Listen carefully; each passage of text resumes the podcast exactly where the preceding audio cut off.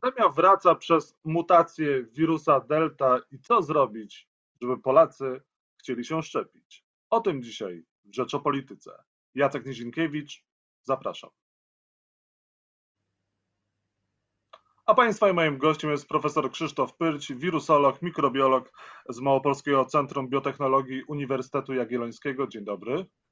Dzień dobry. Czwarta fala pandemii jest pewna? Y, no, czwarta fala, ja nie byłem od początku samego tej, tej nazwy fala, bo to mm, pe, pe, pewne ma konotacje, natomiast no, pewne jest to, że będzie przyrost liczby przypadków, y, który pewnie będzie nazwany falą. Nie jest pewne, jak będzie wysoka ta fala. Nie jest pewne, jaki będzie miał wpływ na nasze życie, bo miejmy nadzieję, że to wyszczepienie, które do tego czasu uda się przeprowadzić, e, sprawi, że no, ta fala po prostu na nas nie zrobi już takiego wrażenia, no i nie będzie tylu chorych w szpitalach i tylu zgonów, to co widzieliśmy już dwa razy. No ale sytuacja wygląda tak, że prognozy pokazują, że może być po e, kilkaset e, zgonów covidowych po wakacjach.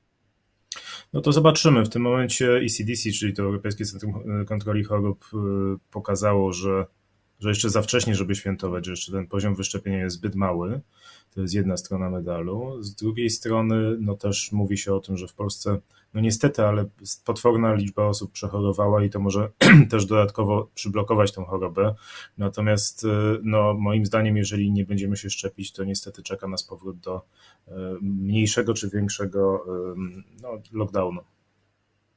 A dlaczego Polacy nie chcą się szczepić? E, ponad milion szczepionek. Minister Dworczyk mówił, że wczoraj musieli e, no, odesłać. Jest brak zainteresowania, wygaszane są punkty szczepień. Wkrótce również zostanie zamknięty stadion Legii jako miejsce szczepień. Mhm.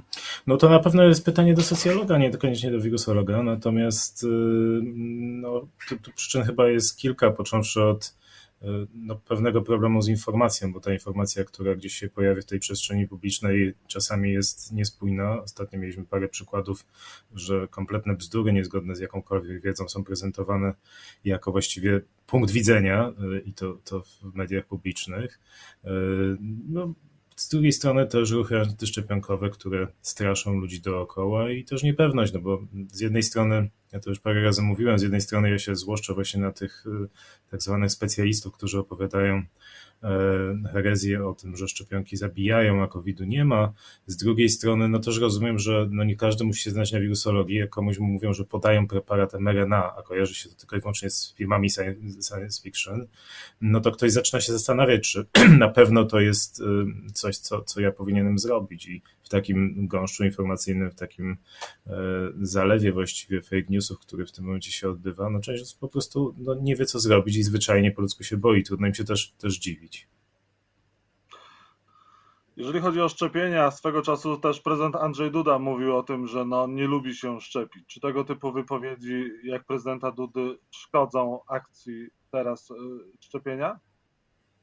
No to jest jedna z rzeczy, o której wspominałem, właśnie ta niespójność przekazu, to znaczy no jednak no, bądźmy poważnymi ludźmi i mówmy to, co, co mówi nauka e, i każda taka wypowiedź oczywiście będzie wpływała na to, że kolejna część osób zacznie wątpić, także tutaj myślę, że to jest bardzo ważne, żeby autorytety właściwie z każdej możliwej strony no, jakby spróbowały postawić się trochę w takiej pozycji, że walczymy faktycznie nie tylko o zdrowie pojedynczych osób, ale o zdrowie y, no, właściwie całego kraju i o, o to, jak ta jesień będzie wyglądała, czy ludzie będą musieli zamykać swoje biznesy, czy będą musieli normalnie pracować, więc tutaj chyba każdy z nas i każdy, z, szczególnie z osób, które, które gdzieś publicznie występują, no jest odpowiedzialny za to, żeby, żeby jednak promować te szczepienia i, i starać się zapobiec tej tragedii, w tym wylewowi właśnie tych, tych wszystkich informacji takich, o których wcześniej wspominałem, które, które z rzeczywistością wiele wspólnego nie mają, no ale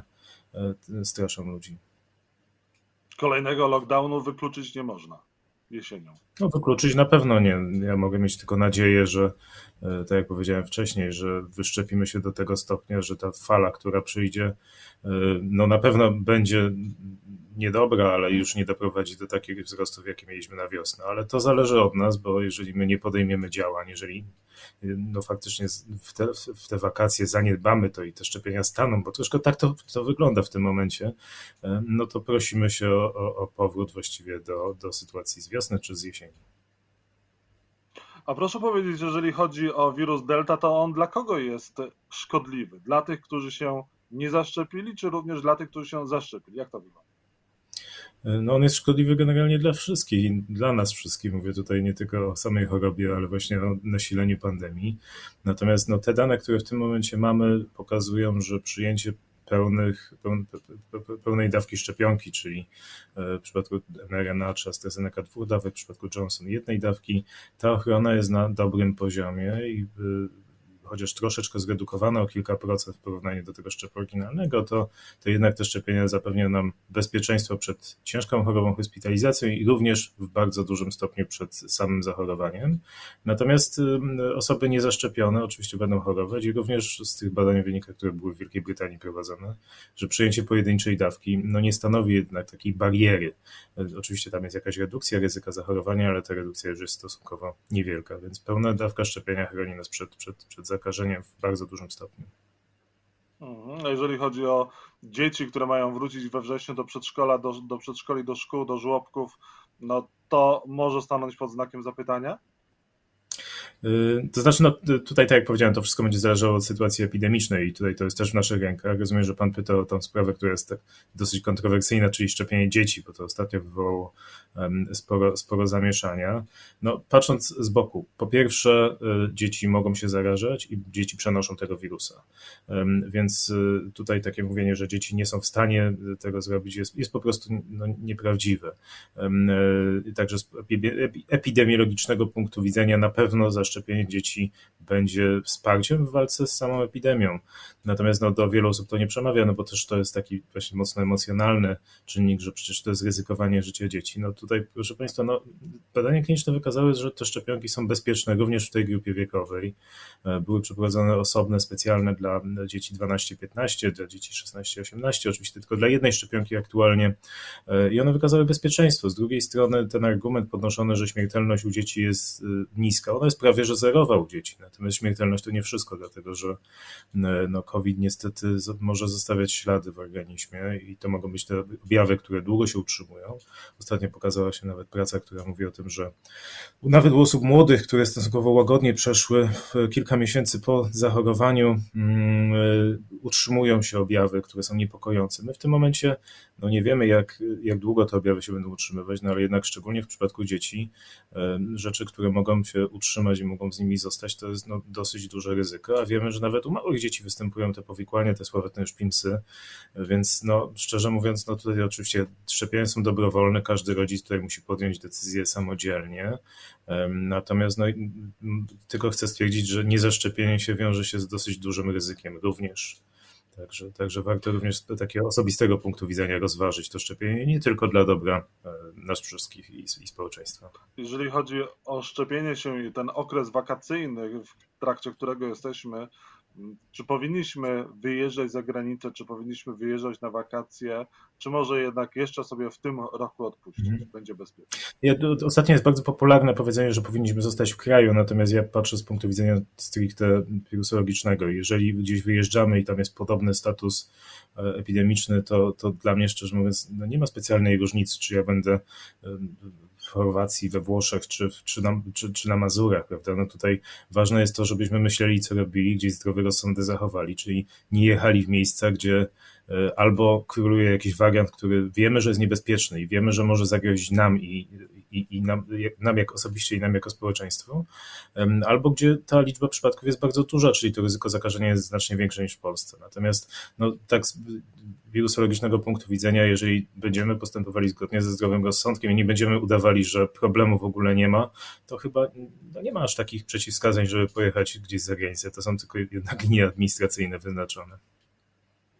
Mhm, jeżeli chodzi o szczepionki, to trzecia dawka, taka przypominająca, ona będzie też musiała zostać nam zaaplikowana wkrótce? W tym momencie tego nie wiemy. W tym momencie e, Unia Europejska podjęła starania, żeby zakontraktować takie dawki. Wiem, że też Polska się włączyła w te starania i bardzo dobrze, ponieważ nie wiemy i warto e, no, przygotowywać się na plany rezerwowe, nawet jeżeli one mają się nie ziścić. Natomiast na ten moment ta, ta odporność, którą mamy po szczepieniu, wydaje się utrzymywać na dobrym poziomie. Wraz z upływającymi miesiącami też raporty mówią o tym, że e, ta, ta, ta odporność może się utrzymywać bardzo długo, może nawet wiele lat czy, czy całe życie. To oczywiście są to jest biologia, w związku z czym trzeba obserwować, trzeba badać i, i, i na to reagować, natomiast na ten moment wygląda dobrze. To, co wiadomo już, to jest to, że osoby, które mają y, z różnych powodów niedobre odporności, na przykład osoby po przeszczepach, to są osoby, które prawdopodobnie tą trzecią dawkę będą musiały przyjąć, dlatego że no, pozwoli im to, mimo pewnego defektu w działaniu naszego ich układu y, odpornościowego, wykształcić odpowiedź, która, która no, też ich ochroni. Profesor Horban wczoraj podczas konferencji prasowej ściągnął w pomieszczeniu maseczkę, demonstrując, no, że chyba te maseczki nie są jednak e, konieczne e, do noszenia przez osoby zaszczepione. Jak to wygląda? Powinniśmy je nosić czy nie?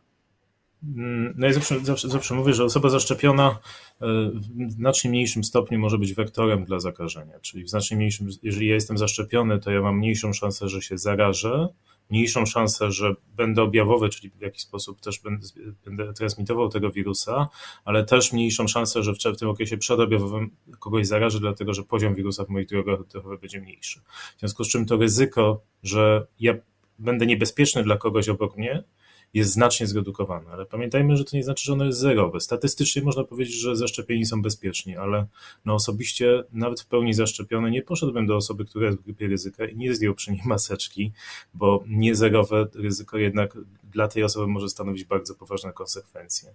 Czyli w tym momencie te maseczki, tak jak zresztą od początku, które noszą zaszczepieni, to jest bardziej chronienie tych osób dookoła siebie i, i w tej wersji no, trzeba je gdzieś tam utrzymać, dopóki właśnie większość społeczeństwa jednak nie będzie zaszczepiona. Chociaż w tym momencie widzimy, że przy tak małej liczbie przypadków już noszenie maseczek faktycznie na zewnątrz byłoby kompletnym absurdem, bo jeżeli mamy 100 przypadków dziennie, no to szansa, że, że kogoś zarazimy poza zamkniętymi pomieszczeniami no jest praktycznie rzecz biorąc bliska zero. I na koniec, panie profesorze, kiedy pandemia się skończy? Kiedy będzie już po wszystkim? No miejmy nadzieję, że się zaszczepimy, y, będziemy się szczepić w wakacje i że pandemia się już skończyła i tylko będziemy mieli do czynienia z takimi wybuchami lokalnymi, ale to, to zależy od nas.